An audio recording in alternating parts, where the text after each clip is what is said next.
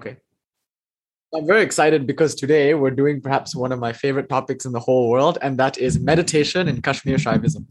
So we're going to look at um, what meditation is. You know, Friday we do our meditation class, and today we're going to look at the modality known as Kashmir Shaivism, a particular approach to meditation that I think is incredibly unique, dynamic, exciting.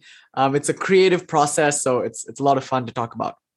So let's, of course, as you know, um, these classes have to start with a chant or a dog's lick of the face you know, dogs are Shiva's jackals. Jackals are Shiva and uh, Kali's animals. The wild dogs of the cremation ground. That's like their familiar.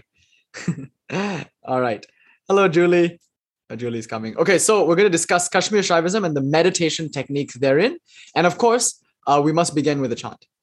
Actually, before we begin with the chant, let me just say one thing about why we're going to chant what we're going to chant. See, Kashmir is a place in India um, and its central city is Srinagar, a very rich and wonderful kingdom in the 10th and 11th centuries. Right before the Mughal invasion uh, of the 12th century, Kashmir was enjoying an unprecedented period of cultural uh, flourishment, fl- uh, efflorescence. You know, the, there was the highest level of the arts and of um, philosophy and spirituality. So naturally, there were a lot of wealthy patrons, much like the Medicis in Italy, who were um, starting temples and creating safe spaces for teachers to come in, practice spirituality and teach spirituality and write books and, and all of that. So it was a really fertile environment for the practice of spirituality and the codification of its philosophies. And Kashmir in the 10th century, from the period of 900 AD to 1050 or 1100 AD, produced a series of astounding, brilliant philosophers that are polymaths. You know, and foremost amongst them is Abhinavagupta, who is a great writer of dance. He commented a lot on Indian arts. So he has essays on dance, he has essays on aesthetic theory. And Sanskritist, people who study Sanskrit, might actually be more familiar with his aesthetic theory, his axiology, than with his spiritual theory. You know, so he's known in art circles too as like this aesthete par excellence. Now, of course, those who study his spiritual works will see the clear influence between the two modes, the, the artistic writing and the spiritual writing. Clearly, tantric philosophy is an aesthetic philosophy. Because on one hand, Abhinavagupta, the great polymath, is a commentator on dance, on poetry, on theater, on uh, art. But on the other hand, predominantly, he is a tantric master of, of, of a sort no one in India had ever seen before. He had 17 gurus. He was initiated into three very powerful lineages the Kaula, the Trika, and the Krama. And in his lifetime, he synthesized all three of those lineages into something fervently new, excitingly new. And more than anything, Abhinava Gupta's work in the field of Tantra, in the field of Indian spirituality, has lent a cohesion and a unity, tying together a bunch of diverse streams of philosophy that would otherwise look very discrete and, and particular. But thanks to Abhinava, they've all become united under this one umbrella of Shaivism or non dual Kashmir Shaivism.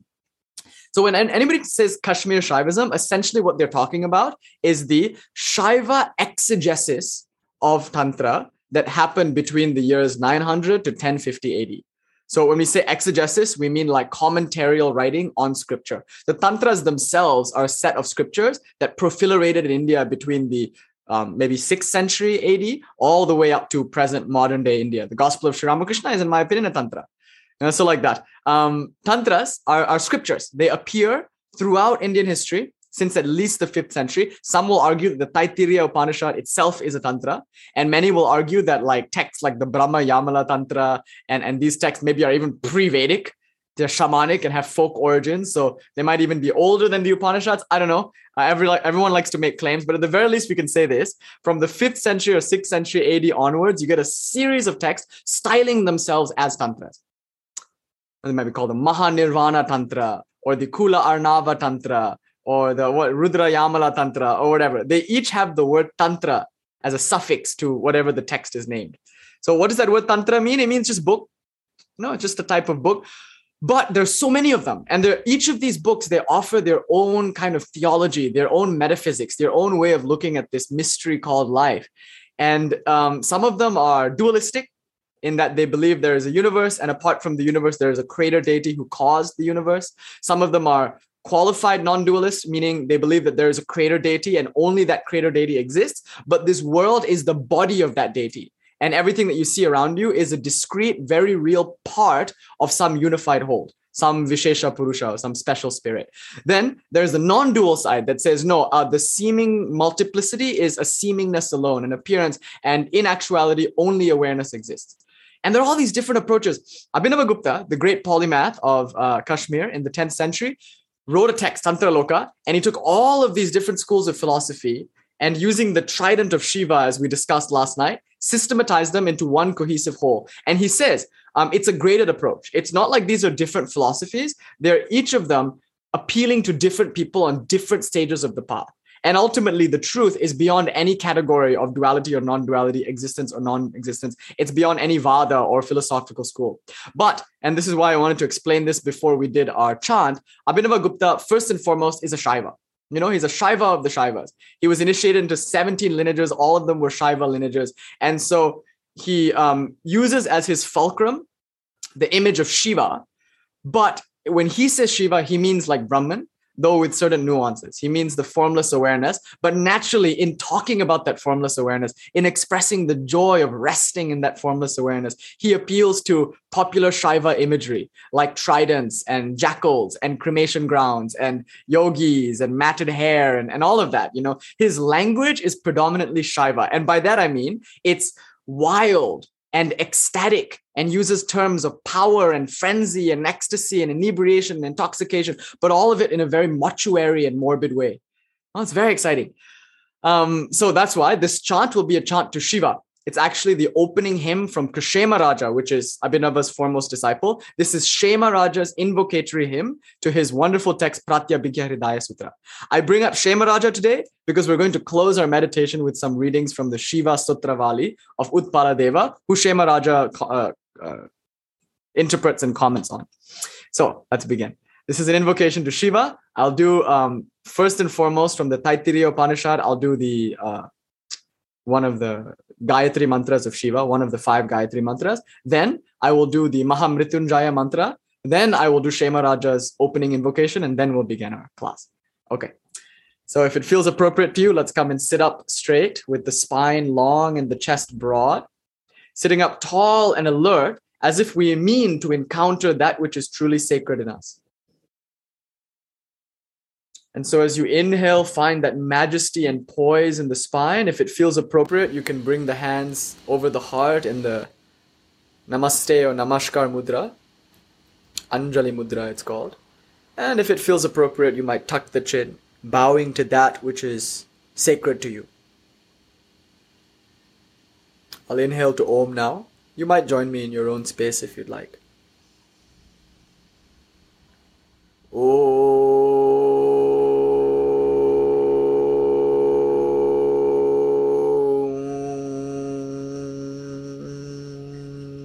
तत्पुरुषाय विद्महे महादेवाय धीमहि तन्नो रुद्रा प्रचोदयात्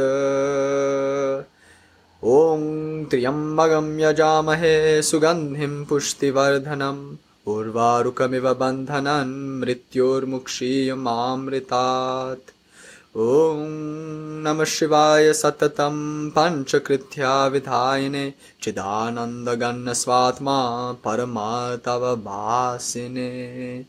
Om. Salutations to that formless spirit, the great god Shiva. May my mind be illumined by Shiva. Salutations to Shiva. Remove me from my bondage, O Lord, as thou mightst remove a cucumber from its stem, that I may att- attain to eternal life and lasting joy. Om salutations to Shiva who alone exists, who exists in the form of pure awareness, saturated with joy, who is none other than my very own essence nature, who in each and every moment of my experience is congealing a world maintaining a world and dissolving a world for no other reason than for the sake of his own endless sport. Salutations to that Shiva that verily I am. Om Shanti Shanti Shanti. May this be an offering to Parama Shiva.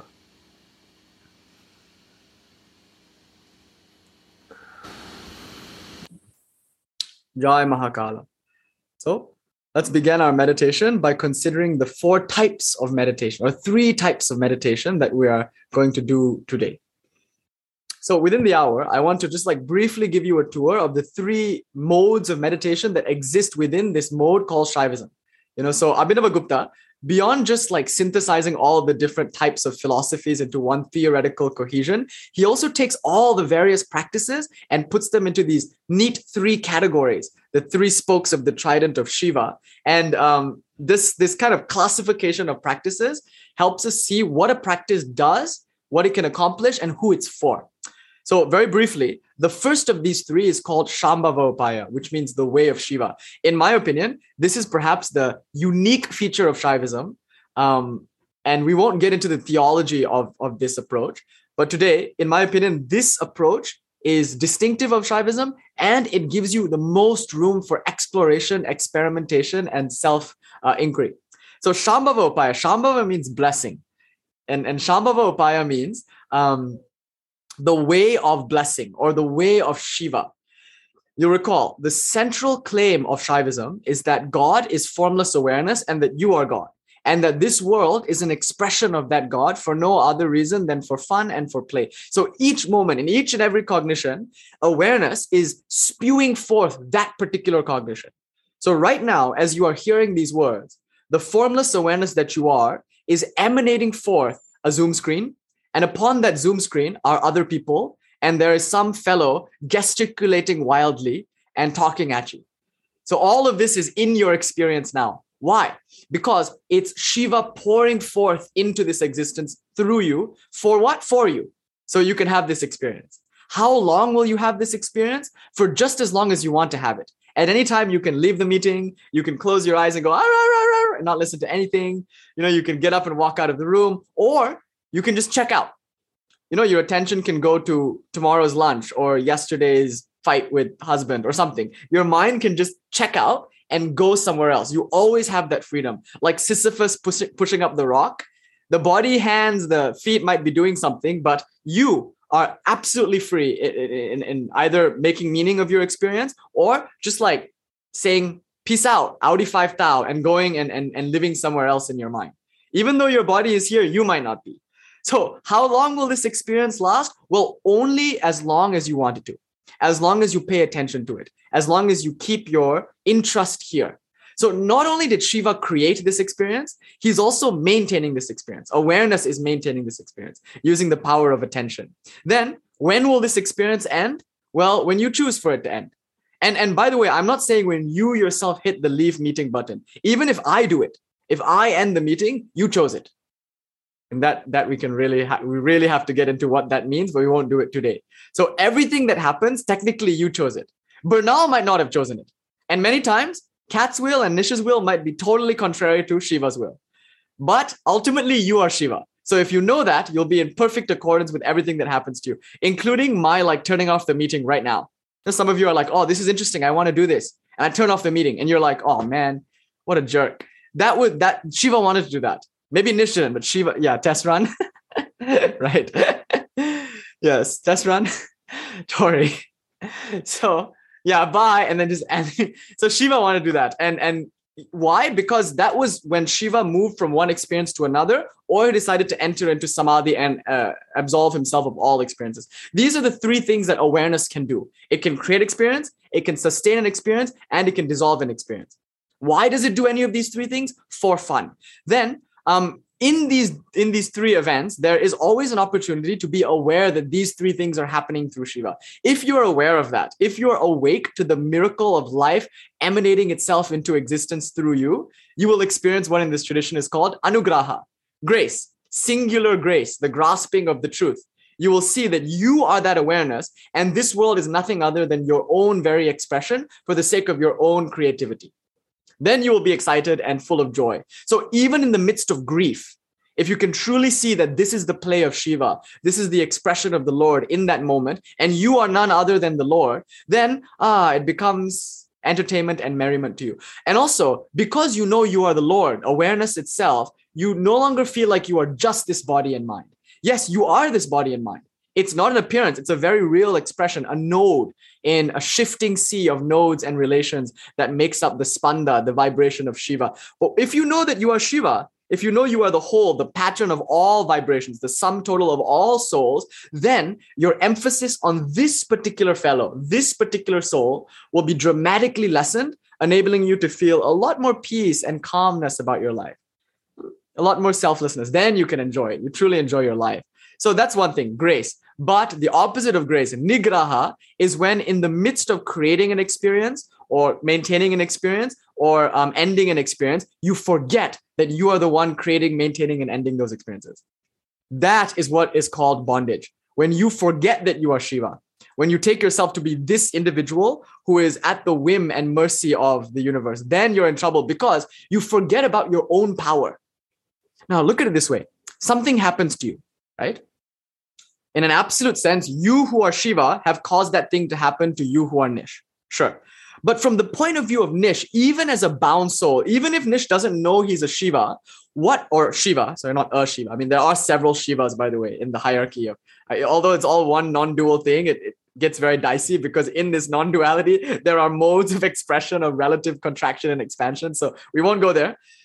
I keep saying I, we won't go there, and then I want to, and then I sometimes. So let's restrain ourselves. No, we won't go there. It, yeah, there's tattvas full of everything is Shiva, but there are different expressions. So even if Nish doesn't know he's Shiva in any capacity, if he thinks he's Nish, even then, panchakrityani karoti, even then, he still has Shiva's power to interpret the way he wants about his experience. This is Camus' insight you know i'm free to make any kind of meaning. It's called kalpana in sanskrit. I have the creative power to package uh, uh, uh, represent represent that reality to me any way i want. So i'm free to see this as a good thing or a bad thing or a neutral thing. I'm free to not see it if i want to go into meditation. I'm free to see it more if i focus on it more. So that's that's my power you know like nish himself. Yeah right? Nish himself has the power to do that. Not like it doesn't even depend on me realizing i'm shiva when I do realize I'm, I'm Shiva, oh, that's the ultimate reconceptualization, right? Then I won't even need to like, oh, reposition myself with regards to my event. It will just be raw, immediate reality, each moment fresh, ever arising joy. Okay. But if I forget this power, if I forget that I am the creator of my reality, if I forget that I am the one that's generating this particular experience, then I'm in bondage. This is called nigraha. So there are these five things, right? To be awake to these five things happening creation, maintenance, dissolution, self revelation, and self concealment, to be aware of that in each and every cognition is what it is to be enlightened in this tradition. Okay, that's the first point. The second point, so any practice then, so now that you know what this tradition considers enlightenment, to be Shiva himself, the, the second point to make then is that every practice that we do must be measured in terms of how close it gets you to that goal. So a practice is only effective insofar as it awakens you to your innate Shiva nature. It shows you that you are congealing a world and all that. So once you know the goal, now you can assess the practice.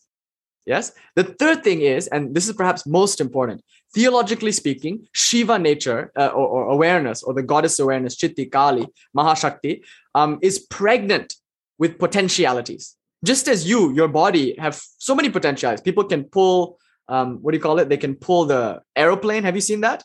Like I've seen people in India um, and in Malaysia and Batu caves like do crazy stuff. Like they'll pull a chariot with their tongue with like people on it. You know, if you ask Nish, can you pull a chariot with your tongue? Absolutely not. The chariot will pull my tongue out. And that's probably a mercy to all of you. Right? I won't spew Shaivism at you every day as much as I do now. So, um, but there are people who, I don't know, the tongue doesn't come out of their mouth. They can pull it. How?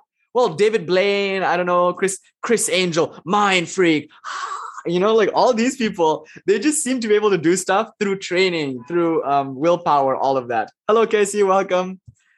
Talking some Shaivism today. I'm so happy you're here. Sent the email, patting the cat. Casey's living her best life. Wait, I just saw that it didn't send, so I feel like I don't know maybe like I should review it. I think I did no. a little too spontaneously.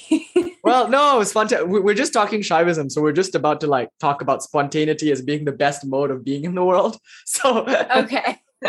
but yes, no, read it over. I'll have I'll proofread it for you if you want, but don't don't stress. Just send it. Like Cat, Cat knows. Cat sent Swami Sarvadevananda um, an email, and his response reminded Cat how loving and spacious the uh, uh, figure this is. You don't have to worry. He's already your very own like brother, father, you know, like just don't. Okay. So mother, he's more of a mother than anything. Anyway, um, so returning to our to our narrative, there are people who can do stuff with the body that other people can't. Why?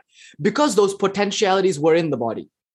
Even though no one brought them forth before that particular person, those potentialities were there. Like Nikola Tesla didn't invent magnetism, right? Electromagnetism was something that Nikola Tesla uh, manifested. In other words, he noted it, he saw it in his calculations, in his reasoning, and apparently he was walking in the park with a friend one day talking about Goethe or something. And when this insight came about electromagnetism, he fell to his knees and scribbled something in the sand. And apparently he said, famously, I have wrested from nature one of her secrets which I think is a beautiful idea that this secret was already there in nature as the banyan tree is there within its seed.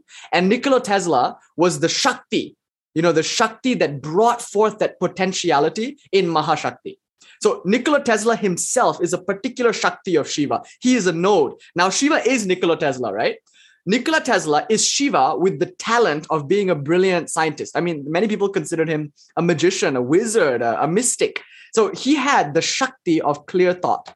You know, thinking, proper thinking is a Shakti. Great singing is a Shakti. Beauty is a Shakti. These are all things that people have to manifest potentialities of Shiva. So Nikola Tesla, using his individual Shakti of brilliance, was able to uh, in some sense invent electromagnetism for all of us he changed the world of physics of, of, of technology uh, for everybody so that is shiva's play you see shiva can do that and he's got this potentiality so we say then each individual is Shiva, and as such, there are innumerable potentialities in that person. These practices that we're discussing today, yeah, exactly. These practices we're discussing today are three ways to bring those potentialities forth. And So remember, if the goal in Kashmiri Shaivism is to recognize yourself as Shiva, then all practices must be judged by their efficacy in bringing that about, in causing and triggering this recognition of your Shiva nature when all the time in each moment you must know that you are shiva and see how shiva is playing through you. Okay. Now that being said about shambhava upaya itself you can never define what shambhava upaya is. So in some sense our practice today um, is kind of confusing because what will i tell you to do? In fact, we've already been practicing something like Shambhava Upaya. For those of you who have been attentive to your experience, there have been a million and one openings into awareness already without any kind of cue whatsoever. And you might have found out on your own. You might have felt this, oh, you know, this glimpse into something more expansive.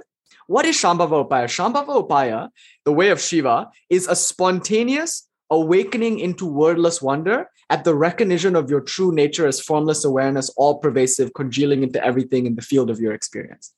Hmm? That is Shambhava Upaya. Where did that definition of Shambhava Upaya come from?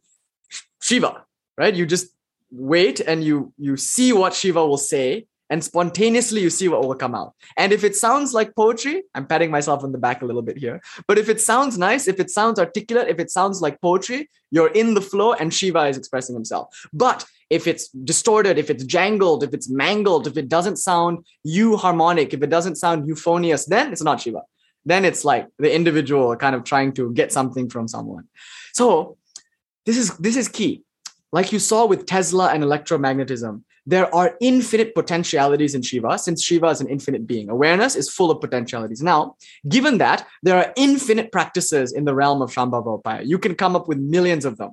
That's why we were saying to Bernal yesterday, we don't really need to go through each one in the Vijnana Bhairava Tantra.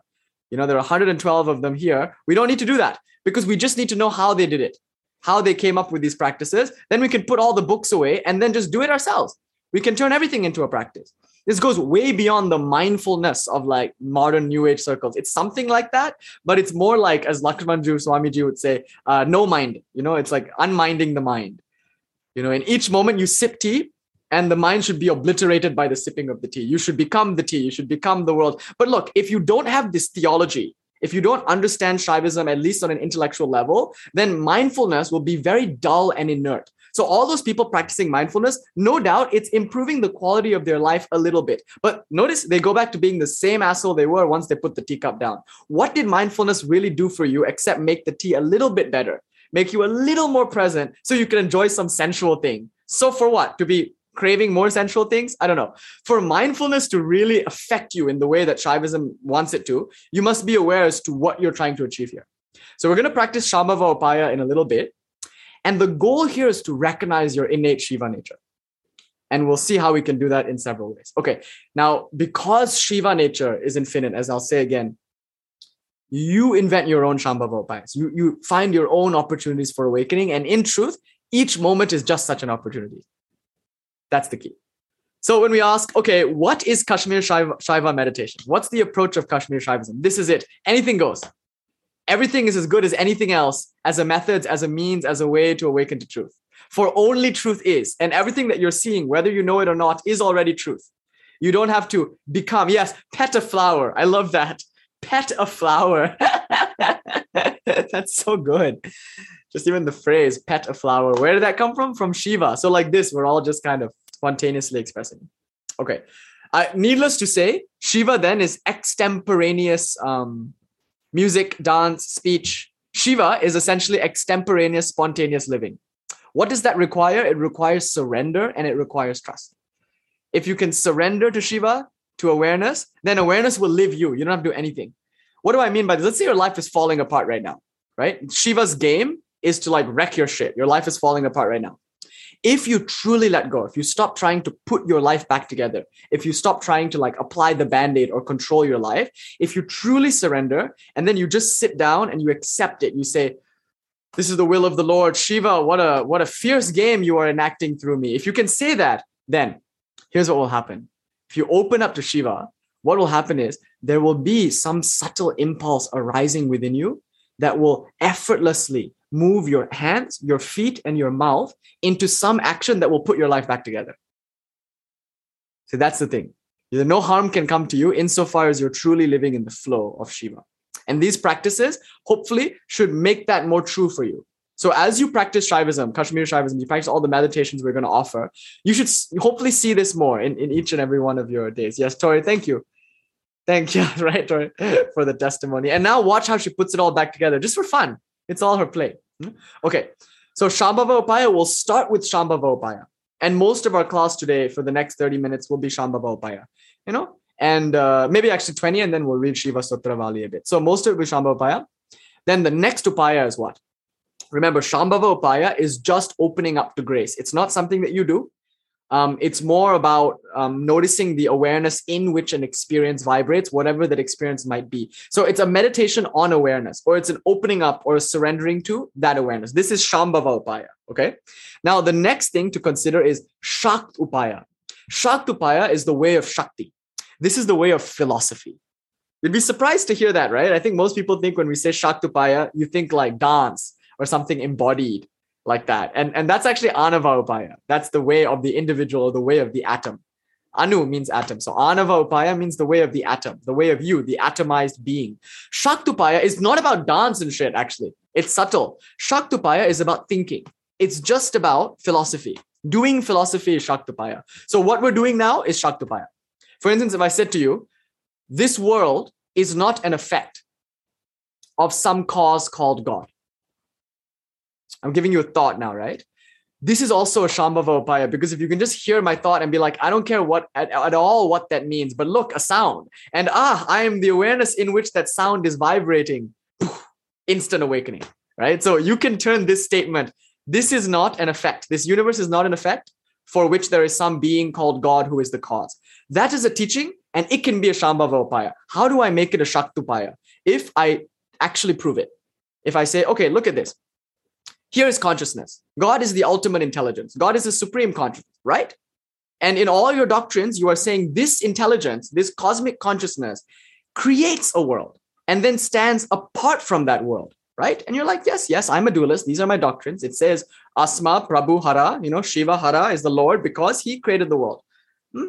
Shiva Bodha Jnana, the first verse in Shiva Bodha, Bodha Jnana, foundational text in Shaivism, claims that Shiva created the world. Shiva is God, the world is his effect. Karana Karya Vada, the effect, uh, the cause, and gives birth to the effect. Okay, now I say, wait, if God is consciousness, how can there be an effect that is apart from consciousness? Because then you're saying it's outside of consciousness. And if something is outside of consciousness, how will you verify its existence? So if the world is an effect, it cannot be an effect in the sense that it is some other thing, some secondary category apart from this primary category of intelligence, of consciousness. So that means there is only one category, the cause, and the effect is within the cause. But if the effect and cause aren't two different things, then there is no effect, and the cause is no longer a cause. The world is therefore an appearance, right? Like that. Or if I said, oh, here, take a pot. Is there a pot apart from the clay that makes it? And you'd be forced to say no. Because if you said yes, then I could say, okay, you take the pot, I'll keep the clay. And you could never do that. You can never show the clay apart from the pot. What are you doing now? You're thinking. This is philosophy, right? And you ask questions. You'd be like, but no, surely there's a name and a form there that's real. And, and, and the philosopher will laugh and say, show me then. Prove to me that there is a form apart from the clay. In the same way, prove to me that there is a world apart from consciousness prove to me that consciousness can be objectified because who then is the one pointing to this new thing called consciousness? Like that. This is all philosophy. Why do you do it? You do it because it prepares you for shambhava upaya you know? The more shaivism you understand the more of shiva's nature you can investigate through scripture and we'll read shiva Stotravali today the, the better a position you'll be in to appreciate shiva's uh, spontaneous emergence in each and every one of your moments that's Shaktopaya. But what if we can't do philosophy? Like, what if this stuff is just too difficult and, and just boring and we're just not interested in it? Then what? Is there no hope for us? There is. Anavopaya. That's what we do on Wednesdays when we do Hatha Yoga. These poses purify the body. We do pranayama. We regulate the breath and breathe in certain ways. Um, and we visualize. We visualize like light and chakras and we say mantras. Primarily, Anavopaya is mantra chanting of mantras and even the vibrating of mantras in certain places in the body as casey and i were discussing earlier this morning. The idea of using the body as a, a map of reality. That's all anavapaya so typically what people consider embodied spiritual practice what people typically relate with like shakti and, and embodiment that's all anavapaya the way of the atom and the way of the individual. So you could say this right? Very briefly Anavapaya is anything that you can do that other people can see or that involves your like literal doing. You know, so you could say puja, bandha, mudra, all of these things, people can see it, right? That's anavapaya. It's the most inferior form of practice, but we all have to start there. Shaktupaya is subtler. Nobody can see it, uh, but it's still something that you're doing. Shambhava is the subtlest because nobody can see it, not even you. And you can't do it. It depends solely on Shiva you know? So look it's degrees of control. If you move away from you towards shiva you are moving from anava to shambhava by way of shakti. So in the vijnana bhairava you'll hear so many lines that say ah then the bhairava nature is revealed by means of shakti. Like that. Okay. So shall we do it? Come. This is a paradox. Shall we do it? I don't know. We've been doing it. There's nothing else to do. But if you want take any position of the body that you like you can lie down, you could stand up, you can, I don't know, dance, you can run about. Doesn't matter what you do. So do whatever you want. No person in a yoga class ever wants to hear that. All the cameras go off at that point. It's like, I mean, I'm kidding. I'm just kidding. You can have them off. It's okay.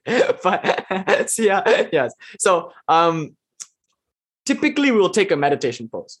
You know, so typically for best results, might as well treat it like an anava upaya. We'll come and sit in a pose proper. So let's take a meditation pose now. Anything that you like.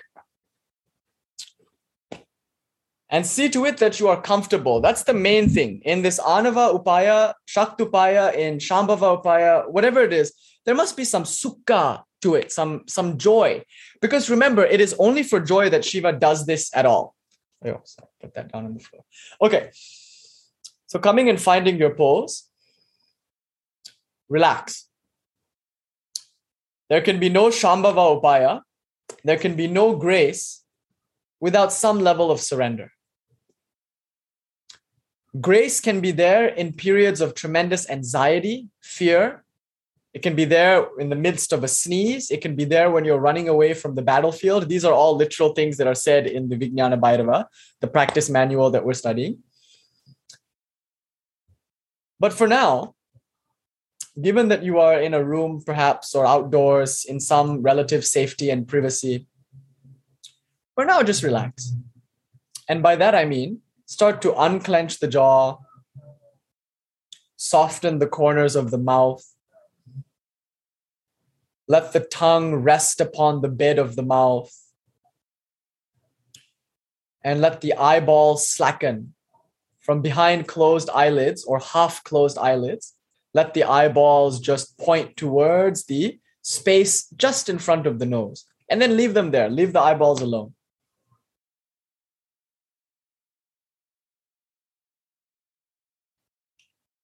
And as you relax your jaw and mouth and eyes, also relax your neck.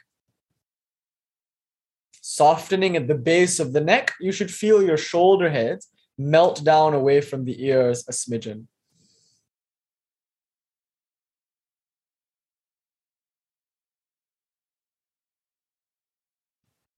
Your hands can be on the knees, they can be in your lap, palms can be face up on the thighs or face down, whatever you'd like to do.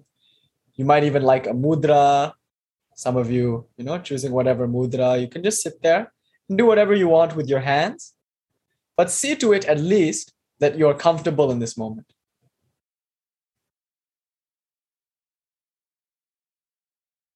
The least you can think of the body in this moment, the best. Though, of course, there are Shambhava Upayas that wholly involve sensation and embodiment. The one we're going to do today is best practiced when the body is comfortable and not demanding your attention.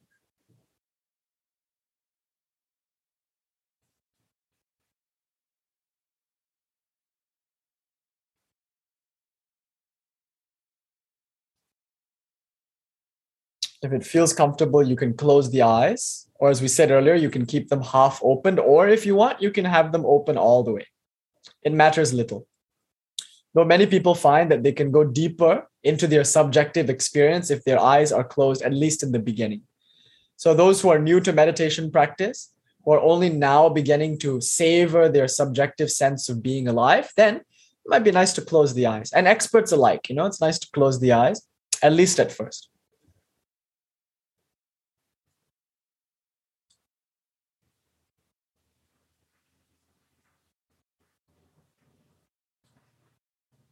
And now the Shambhava Upaya.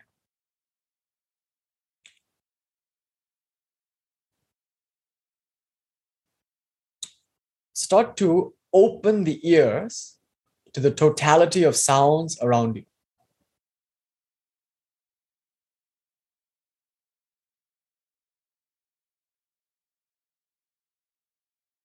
So become fascinated with each and every sound that is independently cognized by you in this moment. Start by labeling them.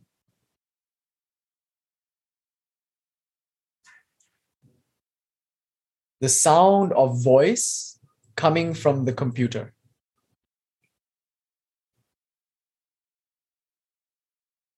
The sound of engine revving up on the street outside.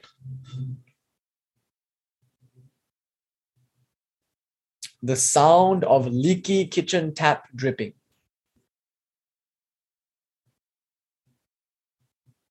The sound of bird song, voices in the other room, traffic in the distance, etc.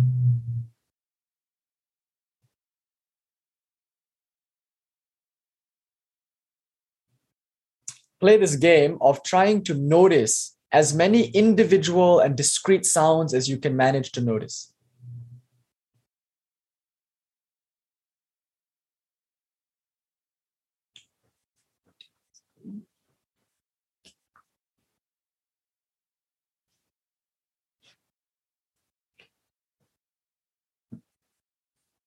And it's okay if you label them at first.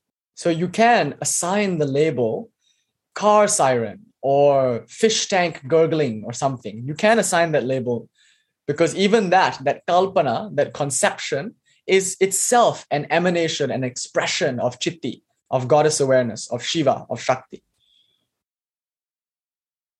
So don't see anything as bad. These thoughts themselves are Shakti. So it's okay to label these experiences give them names, and you might even have stories about each of these experiences. You might think, ah, leaky kitchen tap.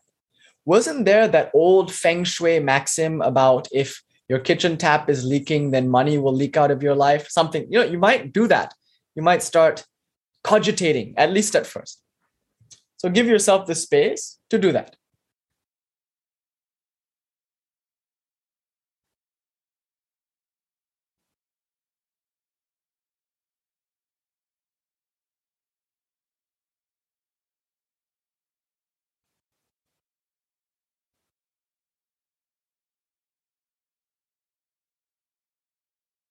But now, gently shift your attention away from the label and the story and move that attention towards the raw and immediate storyless perception of that sound, any sound.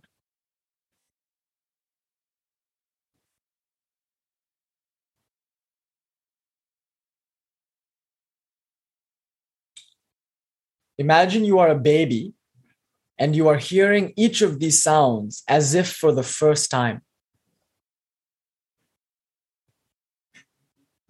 What is the texture, timbre, and quality of that sound before the mind co opts it with a label and with a story?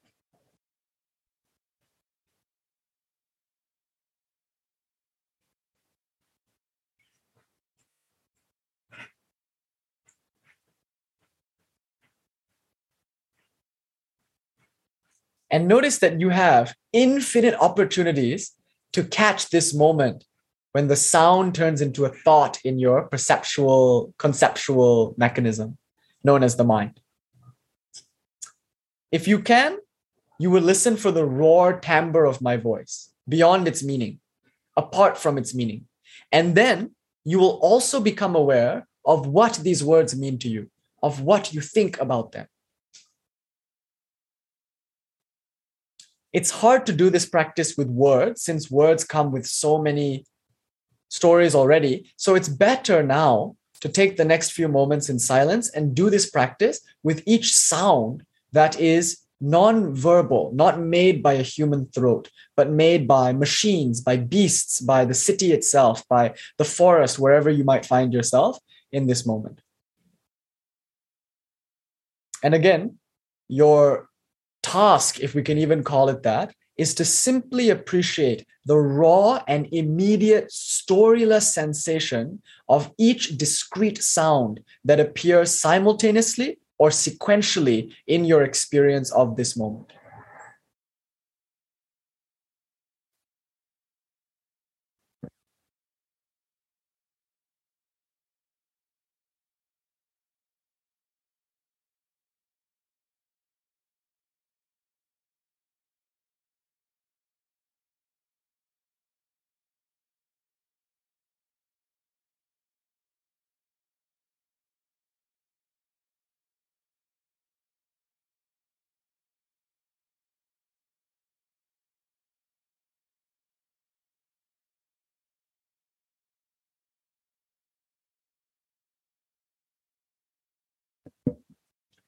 Should you find yourself thinking again, just notice that and bring your attention back to the activity or the non activity of listening for the raw, immediate, storyless sensation of each and every discrete sound in this moment.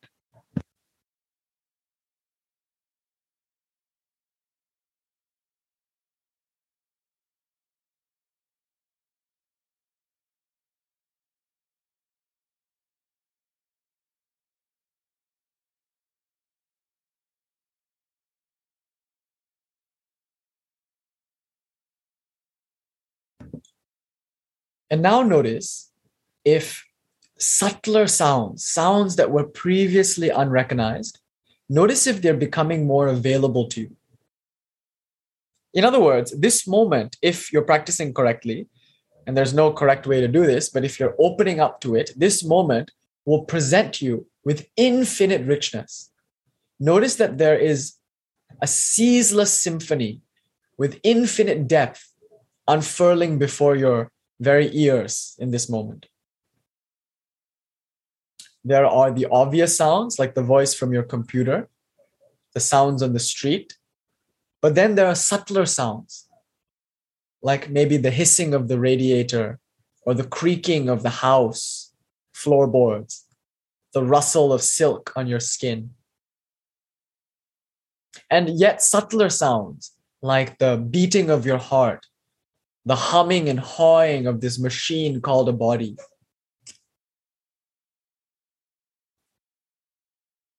And even beyond that, subtler sounds, astral sounds, the sounds of each of these cerebrospinal centers known as chakras. There are infinite sounds, and each of them appearing to you in increasing degrees of subtlety as you become more and more invested in this simple exercise of opening up to the totality of sounds that are present in your experience.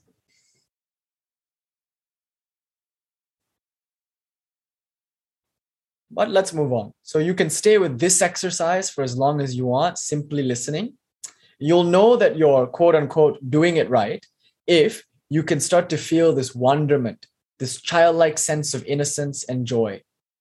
If there is a beauty and a depth and a kind of simple veracity to your experience, then you know, okay, it's happening.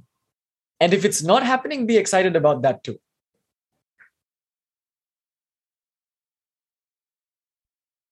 Moving on though, the next practice in Shambhava Upaya is this. As you sit here and listen, your raw, immediate, storyless sense of a sound almost immediately, unless you're a skilled meditator, turns into a thought or a story. But even that thought and even that story has a sensation. It's a second order sensation or an emergent sensation. So, for instance, the, the, the sound might be dog barking. Of course, that's not the sound. The sound is something that cannot be named, it's wordless. The thought is dog barking, and the associated story is my neighbor really has to put a muzzle on that thing.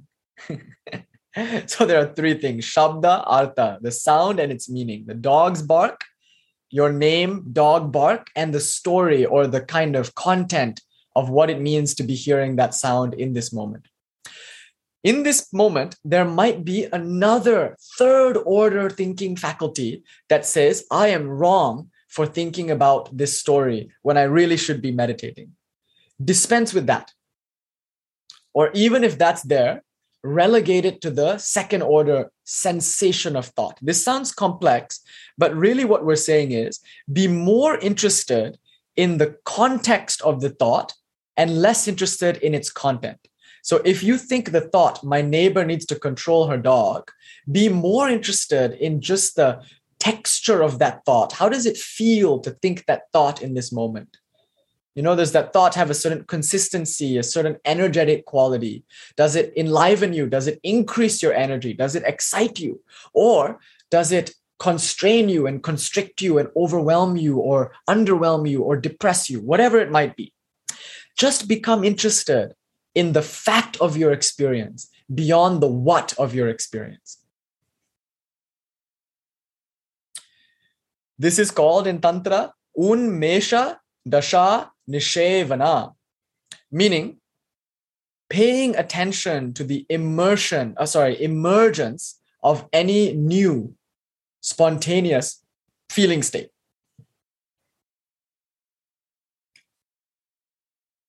So as sounds come up one after another, there's an unmesha, a kind of bubbling forth of experience from the depths of awareness. Pay attention to that unmesha, the way it rises up to the surface of your cognition, seemingly from deep within your very own being. An expert Shaiva knows the sound of the dog next door is itself coming from deep within my being. For my being is the all encompassing Shiva, out of which everything, in which everything has its existence, out of which everything came, and into which everything dissolves. But for beginners, you might work best with inner states like emotions and thoughts. The dog barking next door might not feel like it's coming from the depths of your being, but your thoughts are. your emotions are. They seem to emerge seemingly out of nowhere.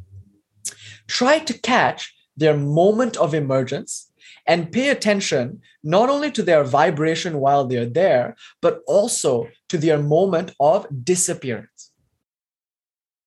This is called Unmesha Dasha Nishevana, paying attention to the subtle transitions between an emotion and a thought, between a thought and thoughtlessness, between one emotion state and another emotion state, etc.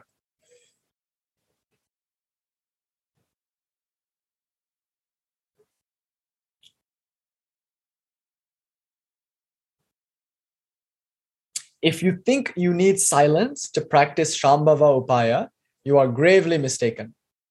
This practice can happen in the midst of Manhattan Square. Just pay attention to your subjective experience as often as you can think to do it. That's all this practice requires. Be more interested in you, the subject, the that of your experience, and be less interested in you, the object, the what of your experience. Both are you. But this is the way of Shiva. So focus on your Shiva nature, not your Pashu or animal nature, which is not different from you, just a lower emanation or lower contracted vibration of what you at your essence are.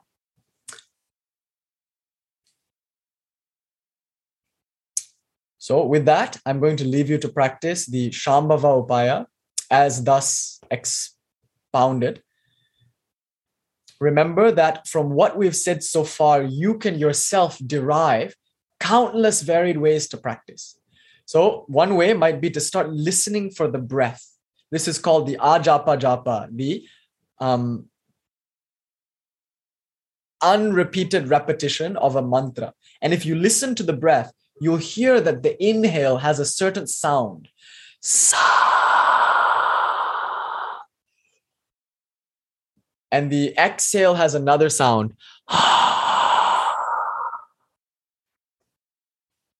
I'm vocalizing it, but it's not like that. It's just a sound. Hamsa or so hum. That means so hum is I, that I am, and Hamsa means I am that. So Shiva am I, I am Shiva. The mantra Soham or Hamsa is naturally recurring without you needing to mentally recite it or think about it or use a japa mala or sing it or say it. All of that would be anava upaya. But here in our shambhava upaya practice, you are not reciting a mantra as such. You are listening for the mantra as it spontaneously recurs in the experience of listening to your breath.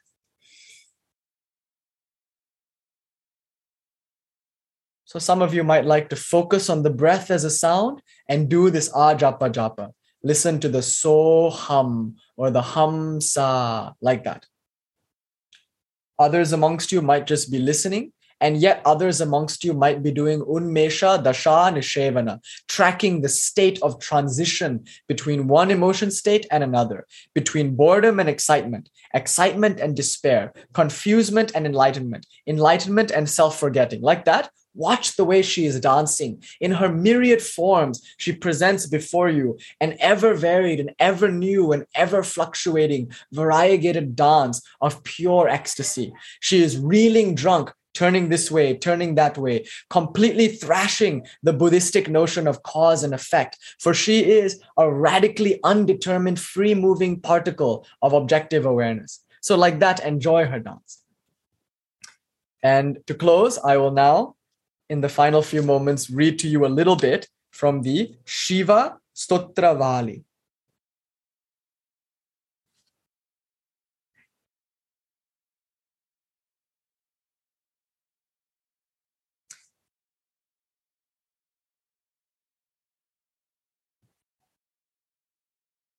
So I'll start. Um, this is chapter four of Utpala Devas, Shiva Stotravali, which means the hymns, uh, a garland of hymns for Shiva.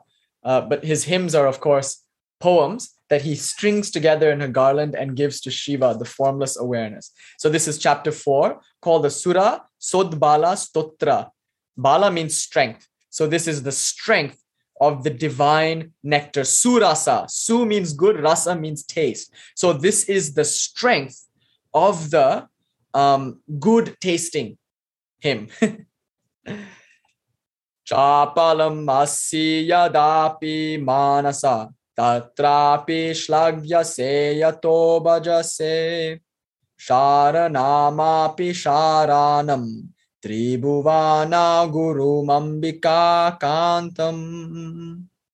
Oh, my mind, although you are flickering, always restless, yet you are glorified because at times, whenever you direct your nature towards the remembrance of Lord Shiva, you direct it wholeheartedly, so you are glorified. You are victorious because you achieve the nearness of Lord Shiva, the master of the three worlds. Spiritually, the world of wakefulness, the world of dreaming, and the world of dreamless sleep. In the beginning, you must achieve swapna swatantriya, mastery over the dreaming state.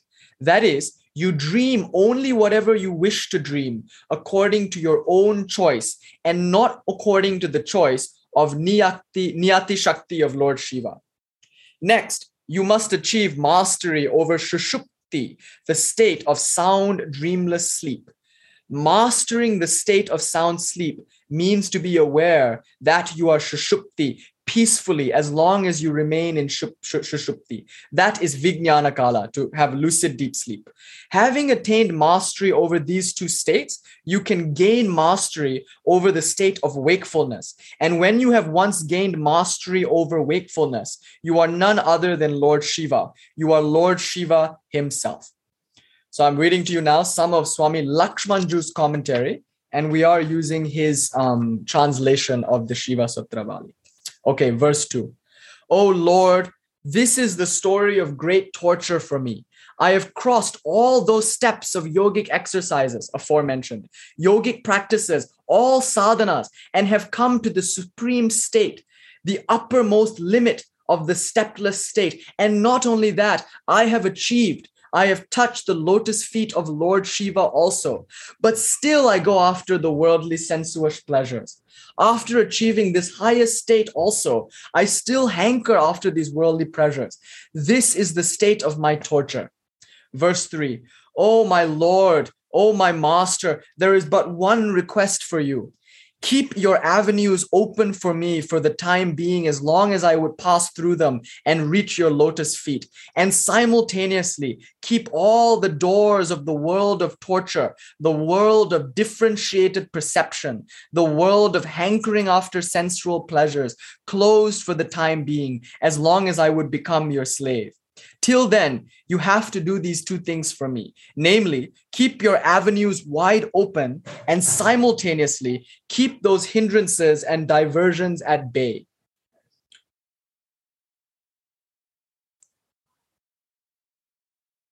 Always attentive, I want to serve you wholeheartedly. This is only pleasure for me.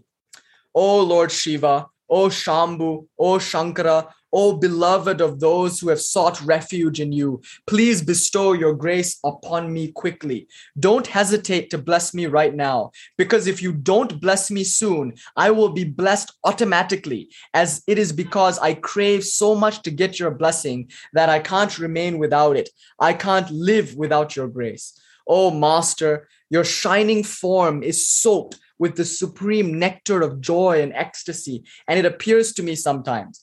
It appears to me momentarily, just like the lightning of clouds finished in a flash. Before I can get to worship you, it is gone.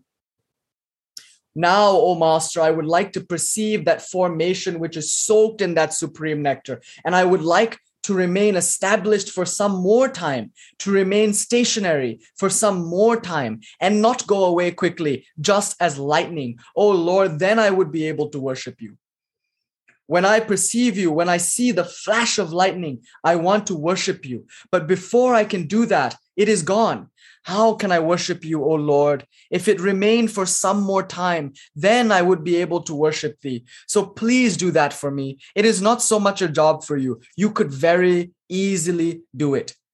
I have never told you to put me on the road to your spiritual abode. I have never asked you to carry me on thy path. You have done it yourself. You have put me on the path, and now you are refusing to appear. If I have been kept and carried on thy path, why do I act like ordinary worldly people? Why don't I sing in that glamour of thy glory, filled with consciousness and bliss? How is it? This is thy greatness, O Lord, O Master, that in the hearts of those blessed devotees of thine, such fineness of thy devotion appears, that although they are away from thy consciousness, yet when some other person puts and explains the fineness of fineness of your joy and bliss before them. By hearing only they get entry into goddess awareness at once. Such is the fineness of their heart that if they are only explained the ways of god consciousness by hearing alone the ways of god consciousness they get entry into god consciousness. This is the finest fineness of the heart that they have acquired. O Lord, I pray that we may always savor thy flash of divine lightning in each and every cognition throughout each and every one of our days. Oh Lord, I, play, I pray that with each flash of that lightning, we are left soaked in thy splendor forevermore. May each flash of thy divine lightning awaken me to the truth of my own nature as being non different from you, Lord Shiva. May I be changed and permanently transformed by each and every one of these flashes of lightning called spontaneous awakening into your essence nature.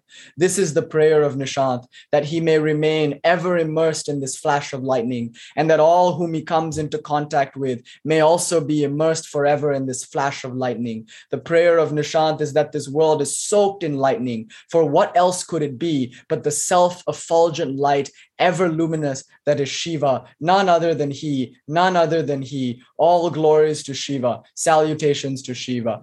Om Shanti Shanti Shanti. Hari Om Tat Sat. Jai Shiva Shambho. Jai Mahakala. Om Shri Parameshvara Arpanam Mastu